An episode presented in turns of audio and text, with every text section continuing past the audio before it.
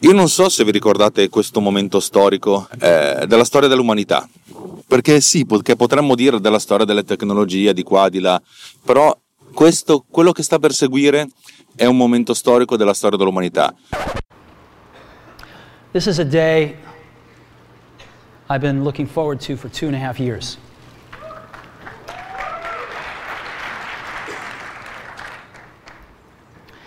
Every once in a while, a revolutionary product comes along that changes everything. Today, we're introducing three revolutionary products of this class. The first one is a widescreen iPod with touch controls.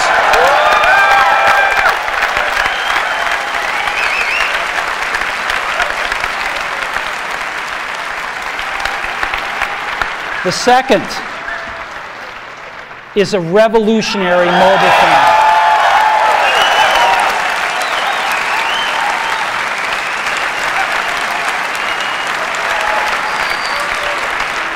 And the third is a breakthrough internet communications device. So, three things a widescreen iPod with touch controls, a revolutionary mobile phone, and a breakthrough internet communications device. An iPod, a phone, and an internet communicator. An iPod, a phone. Are you getting it?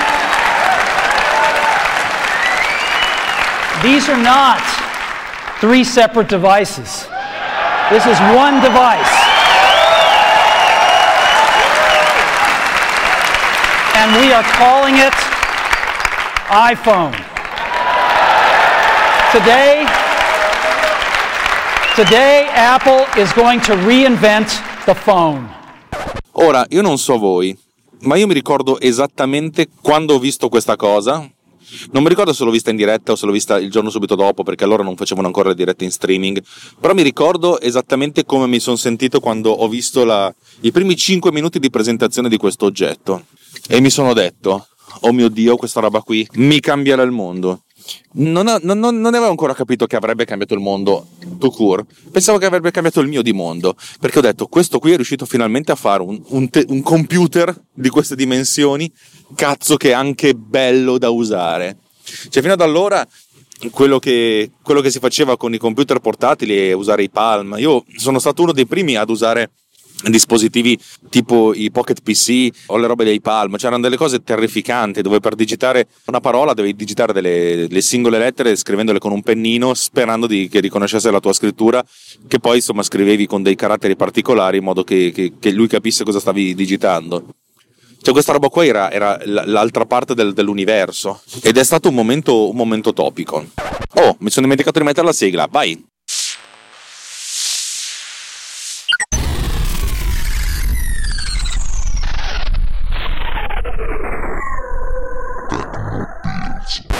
Perché è stato un momento topico? Perché Steve Jobs ha proprio tirato fuori uno potrebbe dire ha tirato fuori il pisello e l'ha sbattuto sul tavolo. In realtà no, ha tirato fuori un telefono e l'ha sbattuto su sul tavolo, ha tirato fuori un computer, l'ha sbattuto sul tavolo, in realtà ha tirato fuori un sistema di interazione e l'ha sbattuto sul tavolo. E alla conferenza degli sviluppatori, questa, questa cosa che ormai è diventata più una cosa per il grande pubblico che per, uh, che per gli sviluppatori stessi, lui ha presentato facendo vedere cosa può fare, cosa non può fare, la bellezza intrinseca lo stile, eccetera, eccetera, dell'interfaccia tutto quanto. Un'interfaccia che se la guardassimo oggi penseremmo, cacchio, ma quanto è datata, però è, ed è soltanto 11 anni che è uscita sta roba qui. Però le fondamenta, a parte la, la questione estetica, le fondamenta di, eh, dell'interfaccia sono rimaste fino ad oggi. E se voi prendete in mano un qualsiasi documento di, di programmazione sviluppato da Apple, e i documenti di programmazione sono quelli che vi dicono, ehm, secondo noi l'interazione con l'utente deve essere fatta in questo modo e danno delle linee guida molto forti, proprio degli statement molto molto forti, delle assunzioni, proprio dei, il paradigma è questo. E la maggior parte delle volte la gente o lo segue o si inventa qualcosa che, a cui Apple non aveva pensato, per esempio trascinare una lista verso il basso per aggiornarla. Avete presente? Apple non ci aveva pensato, ci aveva pensato uno sviluppatore esterno che poi questa cosa è diventata di moda, adesso è parte integrante dell'interfaccia. Swipe a destra o swipe a sinistra per cancellare le linee, queste cose qui. Sono un sacco di cose che sono state aggiunte man mano che qualcuno si inventava delle cose, un sacco di cose sono state inventate e poi non hanno preso piede. Una delle cose fondamentali della programmazione eh, per telefoni cellulari, neanche tanto per tablet, ma per telefoni cellulari, smartphone, è il fatto di ridurre al minimo le, i tocchi che l'utente deve fare per arrivare da qualche parte e assolutamente ridurre ancora più al minimo la digitazione. Deve essere tutto fatto in maniera abbastanza lineare da parte dell'utente con dei tocchi senza digitare un cacchio. Cioè, è molto più sensato se avete un, un, campo che può ospitare un numero, e questo numero può valere 1, 2, 5, 10, 100, 1000, preparare una sorta di lista che l'utente può, può vedere, può, può, scorrere in modo da inserire il dato piuttosto che fargli digitare un numero, ok? Cioè blindarlo quanto più possibile ed evitare quanto più possibile la digitazione, perché la digitazione deve essere proprio l'ultima, l'ultima risorsa. Una delle cose che sta prendendo piede adesso nella comunità degli sviluppatori, cioè in realtà è da un po' che prende piede ma sta diventando un pochettino più, più solida adesso quando è uscito un articolo molto interessante da parte di uno sviluppatore che ha parlato di questo, di questo neanche questo problema, di, questa, di questo approccio all'interfaccia eh, e delle sue considerazioni, è quello dell'utilizzo dei menu. O, o, o i menu se voi avete un'applicazione su un computer, questa applicazione avrà sicuramente un menu da qualche parte, o un menu generale, un menu della finestra, o un sottomenu. Le applicazioni per smartphone non ce l'hanno. Punto. Il paradigma originale era quello, limitiamoci quanto più possibile nel dare queste opzioni, cioè il flusso di navigazione deve essere standardizzato, deve essere semplificato. Questo è il primo paradigma, ma un altro paradigma è che il flusso di comunicazioni il flusso delle interazioni deve essere mantenuto anche eh, intelligibile senza scrivere, cioè qualcosa che de- può essere fruito senza, senza scritte ma utilizzando delle icone. Cioè diciamo che il menu non è mai stato considerato come una risorsa fruibile, fattibile da parte di, parlo di Apple ma anche di Google, cioè quante applicazioni sul vostro smartphone hanno un menu? Probabilmente neanche una. Prendete le applicazioni più diffuse, Facebook ha un menu, non ce l'ha un menu. Gli hamburger menu che poi cliccate aprono un'altra pagina, un, una sezione in cui vi fanno vedere le varie cose che potete fare. Ma non è veramente un menu, è fondamentalmente clicco su questo hamburger menu per far vedere cosa posso fare. E il cosa posso fare a un certo punto va a nascondere quello che state facendo in modo da mostrarvi un altro posto, una sorta di, di tabella, di, il menu, il menu del, del, ristorante in cui potete guardare le cose. E poi dopo ritornate, da, uh, ritornate alla, alla, alla schermata precedente oppure andate in un'altra schermata, cioè comunque c'è questo tipo di approccio. Recentemente uno sviluppatore ha sviluppato invece il menu, cioè proprio una serie di scritte in alto, 2, 3, 5 scritte, ognuna delle quali che se tappata apre una, una menu a discesa che fa vedere le, le varie opzioni, cioè proprio quel menu, il menu che abbiamo sempre avuto sul computer. Ora, questa cosa dal punto di vista della programmazione non è complicata è relativamente semplice e tra l'altro ci hanno pensato già in tanti. Se voi andate a cercare, io parlo di iOS perché è il mondo che conosco io, ma su Android sarà la stessa cosa. Se voi andate a cercare dei pezzi di codice già pronti, degli snippet o delle librerie, troverete decine se non centinaia di codice già pronto che vi consente di fare questa cosa qui. Si può fare, ma un sacco di gente si chiede ma è giusto farlo? Avete presente la scena in Jurassic Park in cui Ian Malcolm eh, dice eravate tanto presi dal fatto di poter fare una cosa che non vi siete chiesti se fosse giusto farla. E invece qui un sacco di sviluppatori se lo sono chiesti, nel senso non lo fa nessun altro perché dovrei farlo io. Questo sviluppatore ha detto io l'ho fatto e secondo me funziona secondo me è una figata. E questo ha scatenato una sorta di putiferio, un putiferio nei limiti del possibile, cioè eh, dice lui l'ha fatta e, e lui ha spiegato secondo me si può fare perché ormai i telefoni cellulari, le applicazioni possono fare il balzo da essere delle semplici stronzate di utility a delle vere e proprie applicazioni. Io lo dico in primis, nel senso quando ho sviluppato Power Counter mi sono detto, io voglio un'applicazione che abbia un aspetto professionale che faccia delle cose. Ma non solo, iniziando a sviluppare su questi device, ho scoperto che questi device hanno una potenza eccezionale, possono fare veramente un sacco di cose. Se sentite questo suonino è perché qualcuno si sta innervosendo, ma non sono io. Questi telefoni possono fare un sacco di cose e non le hanno fatte finora perché A, sviluppare applicazioni comunque che non siano delle stronzate, non è una stronzata. cioè, non è facile sviluppare un'applicazione che faccia delle cose. Un'applicazione che faccia vedere delle cose è facile. Un'applicazione che faccia vedere una pagina internet che fa vedere delle cose è molto facile. Un'applicazione che le faccia veramente, che faccia analisi dei dati, che mostri dei grafici, si può fare. Non è neanche tanto difficile, ma è, uno, è un po' più uno sbattimento. Non è la tipica cosa che fai quando impari a programmare e vuoi fare due o tre cagate. Ok? Che è un po' quello che voglio fare io con le mie applicazioni, perché io sono un, uno sviluppatore che di marketing non capisce una sega, il che significa che non riesco a fare un'applicazione che fa delle cose che siano scenose ma che non mi comportino sbattimento. Io appunto devo fare delle cose che fanno delle cose, perché prima di tutto le applicazioni che sviluppo servono a me per fare delle cose, altrimenti le comprerei da qualcun altro. O le ruberei da qualcun altro, o le prenderei in prestito da qualcun altro. Io ho guardato questa cosa dei menu e mi sono chiesto: mi serve, non mi serve? Ho detto, ma teniamocela lì, guardiamocela, capiamo un pochettino come funziona, poi se un giorno ci servirà, vedremo. E poi ho iniziato a sviluppare Power Recorder che volevo mantenere semplice dal punto di vista del, del workflow, del flusso, ma potente, che potesse, fare un sacco, potesse far fare all'utente un sacco di cose. Il sacco di cose erano, erano varie. E a un certo punto, lavorandoci un pochettino, mi sono accorto che ho due o tre cose che, a cui voglio uh, che l'utente possa raggiungere, che io voglio raggiungere quando, quando ci interagisco, che, che, voglio raggiungere con soltanto un tocco. Aspetta che c'è una Shura che non ho capito che cazzo vuol fare. Eh, voleva girare a destra ma senza mettere la freccia. Brava Shura! Mettiamo caso che io ho la schermata di registrazione. Quando finisco la registrazione e faccio stop, io voglio poter A. creare una nuova registrazione al volo. B. esportare. Queste sono le cose più veloci che voglio fare però mi piacerebbe anche riuscire a raggiungere in modo semplice le preferenze, dove le preferenze sono le preferenze dell'applicazione, i settaggi generali, le preferenze del progetto ed eventualmente anche le preferenze della, della folder, della cartella. Cioè 5 cose di cui due o tre sono fondamentali. Due o tre significa che dovrei avere due o tre pulsanti.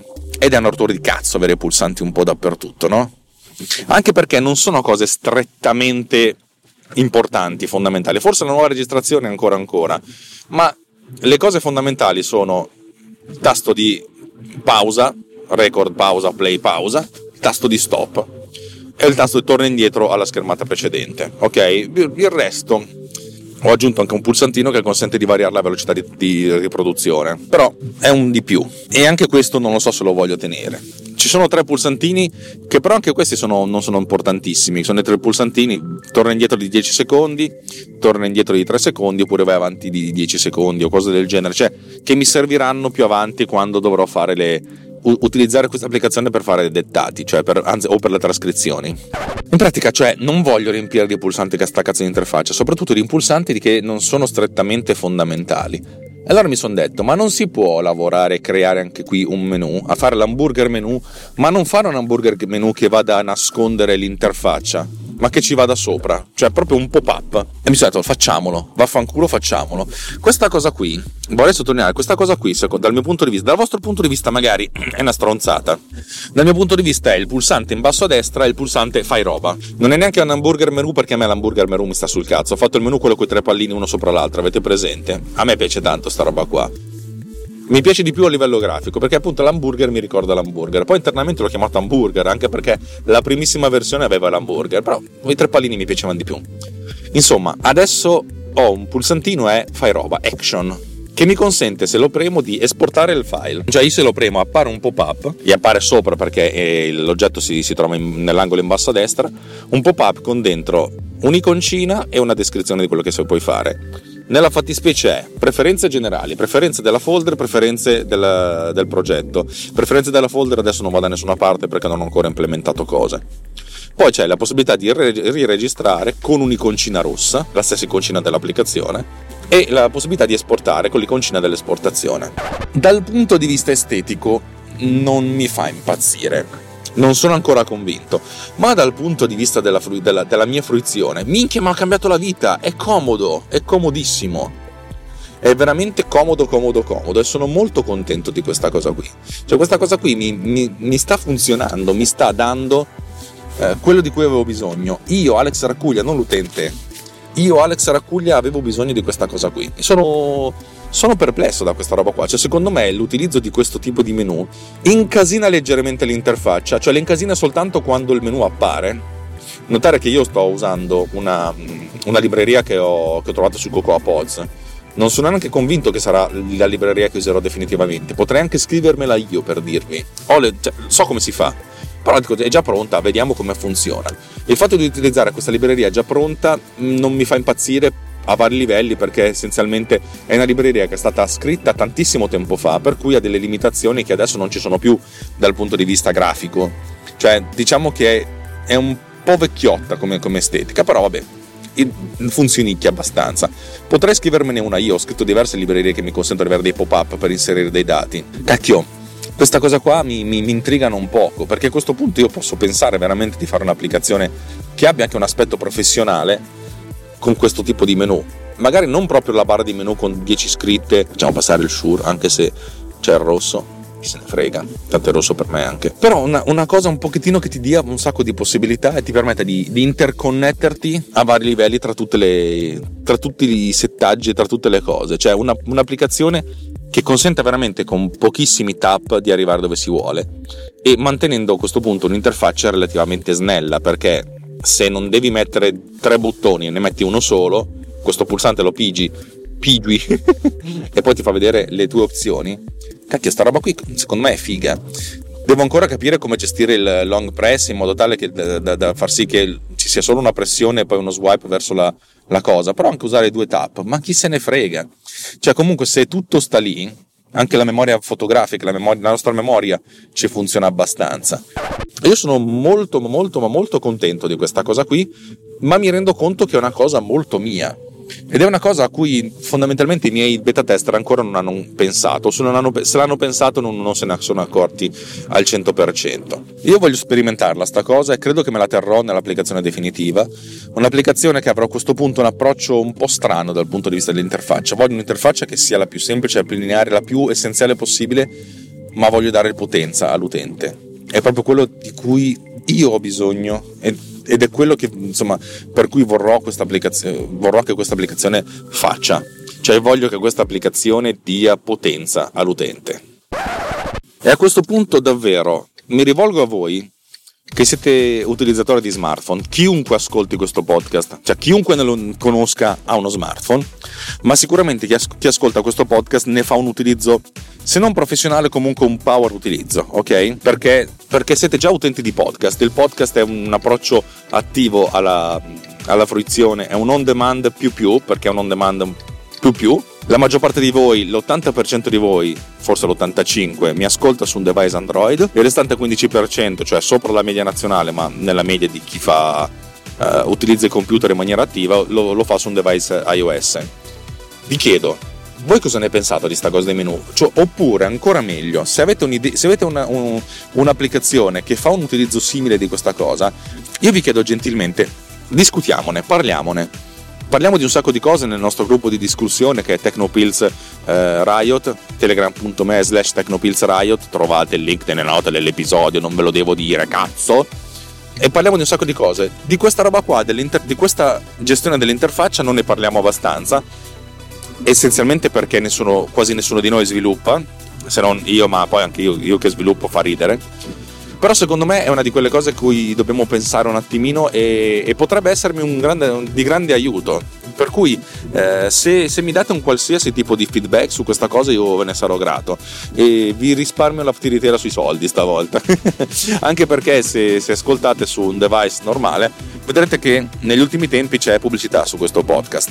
A me spiace che sia soltanto l'unico, l'unico advertiser che lo fa, cioè nel senso non è colpa mia, io delego Spreaker, la nostra piattaforma per la raccolta di fondi, e Spreaker per adesso in Italia ha venduto lo spazio pubblicitario soltanto a Satispay.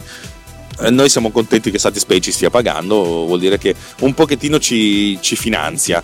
Eh, è stato molto più di quanto pensassimo, ma veramente tanto di più eh, nel mese di gennaio 2019 abbiamo tirato su 31 dollari. Che oh, sputaci sopra. Noi pensavamo di farne eh, fare un dollaro alla settimana, cioè 4 dollari. Satispay ha fatto il pummone, per cui eh, mi spiace se ci ascoltate, però fate così. Se, avete, se, se pensate che la pubblicità vi dia fastidio, non dateci soldi. e, oppure cliccate su Satispay, cioè fate interagite col, col sito anche senza acquistare la, la, la, cosa, però almeno generate traffico così, insomma fate vedere che il, il pagare pubblicità su questi mezzi qualcosa gli ritorna indietro. Poi io essenzialmente l'ho anche fatto Satispay, poi nel bene e nel male, cosa, eh, cosa, ne viene fuori non lo so, non ho ancora pagato niente, non ho ancora ricevuto una virgola con Satispay, va bene così, cioè probabilmente lo pagherò la prossima spesa con l'S lunga, ma anche non lo so, chi se ne frega, non è questo trovo che questo proliferare di sistemi di pagamento sia, sia un bene che un male, perché fondamentalmente parcellizza un sacco di cose. Però se la concorrenza arriva al punto da far pagare meno eh, commissioni, cazzo, come, come, seller, come merchant, tra virgolette, io sono solo, sono solo che contento. Vabbè, insomma, chiusa questa piccola parentesi che è stata anche sin troppo lunga. Davvero, se avete delle esperienze, se avete delle idee, se avete dei suggerimenti, se avete anche dei dubbi, contattatemi. Contattatemi su, su Telegram, contattatemi direttamente, anche su WhatsApp. Pensate un po', vi do il mio numero di telefono per contattarmi su WhatsApp. Il mio numero di telefono è 392 87 07765. Lo ripeto, 392 87 07765. Non lo scrivo perché tanto non, non, se, se, non vi interessa non lo, non lo copiate, se vi interessa lo segnate. Eh, segnalatemi, fatemi cose, mi, mi, date un grande. Cioè, potrebbe essere l'inizio di una bella discussione di, anche che si, che si dipana su diverse puntate. Bene, sono arrivato a metà strada circa tra, tra qui e l'ufficio, anzi forse un pochettino di più. Per cui vi abbandono e vi saluto e vi do l'appuntamento alla prossima volta. Vi ricordo che io sono Alex Arcuglia, questa è Tecnopills, una trasmissione tecnopillolica del network Runtime Radio, la Radio Geek. Per tutto il resto c'è Masterchef. quel menu, il menu che avete sempre avuto sui, sui dispositivi. il menu. Il menu.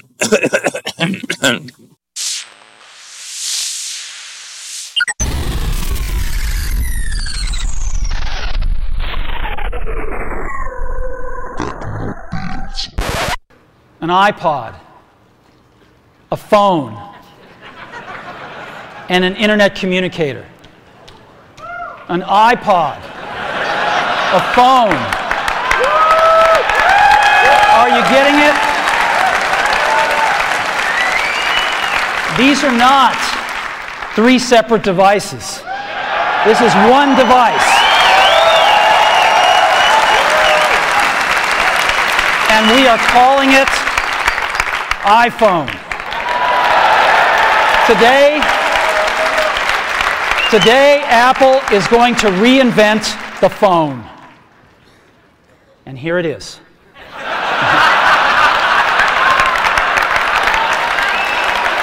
no. Actually, here it is, but we're going to leave it there for now. So, before we get into it, let me. Uh, let me talk about a category of things. The most advanced phones are called smartphones, so they say.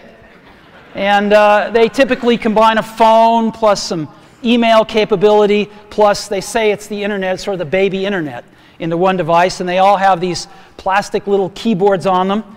Uh, and uh, the problem is that they're not so smart and they're not so easy to use. So if you kind of make a you know, business school 101 graph of the smart axis and the easy to use axis. Phones, regular cell phones are kind of right there. They're not so smart and they're, you know, not so easy to use. Um, but smartphones are definitely a little smarter, but they actually are harder to use. They're really complicated. Just for the basic stuff, people have a hard time figuring out how to use them.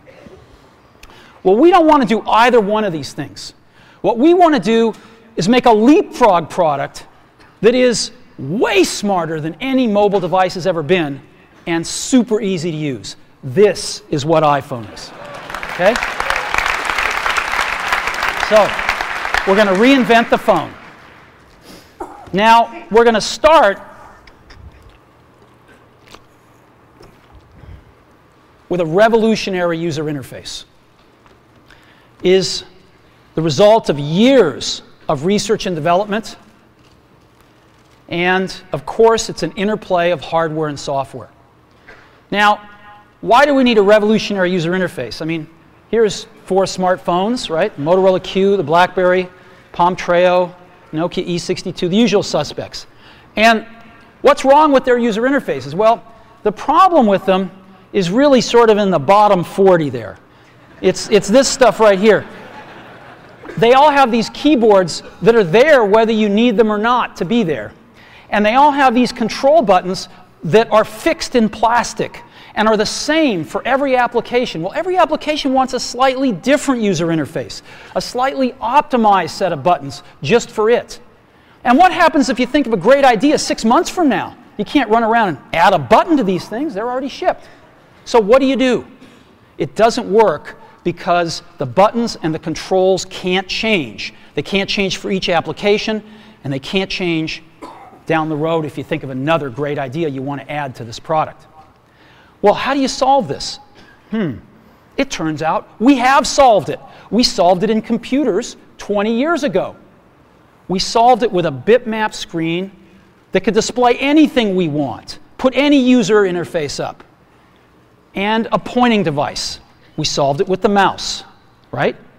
We solved this problem. So, how are we going to take this to a mobile device?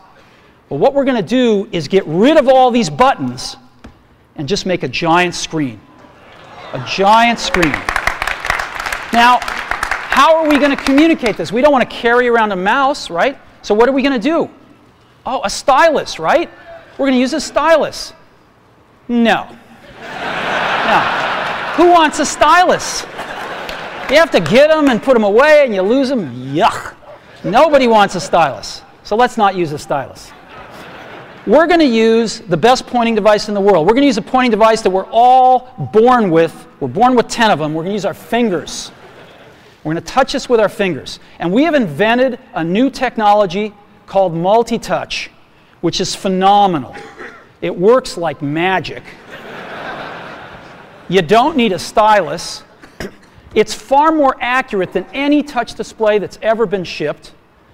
It ignores unintended touches. It's super smart. You can do multi finger gestures on it. And boy, have we patented it. So, so we've been very lucky to have brought a few revolutionary user interfaces to the market in our time. First was the mouse, the second was the click wheel, and now we're going to bring multi touch to the market. And each of these revolutionary user interfaces has made possible a revolutionary product the Mac, the iPod, and now the iPhone. So, a revolutionary user interface. We're going to build on top of that with software. Now, software on mobile phones is like, it's like baby software. It's not so powerful. And today, we're going to show you a software breakthrough. Software that's at least five years ahead of what's on any other phone. Now, how do we do this? Well, we start with a strong foundation. iPhone runs OS 10. Now, why, why would we want to run such a sophisticated operating system on a mobile device? Well, because it's got everything we need. It's got multitasking, it's got the best networking. It already knows how to power manage. We've been doing this on mobile computers for years. It's got awesome security and to write apps. It's got everything from Cocoa and the graphics, and it's got core animation built in and it's got the audio and video that OS 10 is famous for. It's got all the stuff we want, and it's built right in to iPhone. And that has let us create desktop class applications and networking. Right? Not the crippled stuff that you find on most phones. This is real desktop class applications. Now, you know, one of the pioneers of our industry, Alan Kay, has had a lot of great quotes throughout the years. And I ran across one of them recently that explains how we look at this. Explains why we go about doing things the way we do. Because we love software. And here's the quote People who are really serious about software should make their own hardware. You know? Alan said this 30 years ago. And this is how we feel about it. And so we're bringing breakthrough software to a mobile device for the first time. It's five years ahead of anything on any other phone.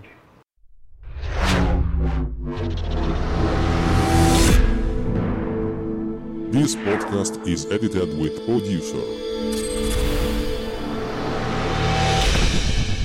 Discover more at ultimedia slash producer, ulti.media slash producer, P-O-D-U-S-C-E-R.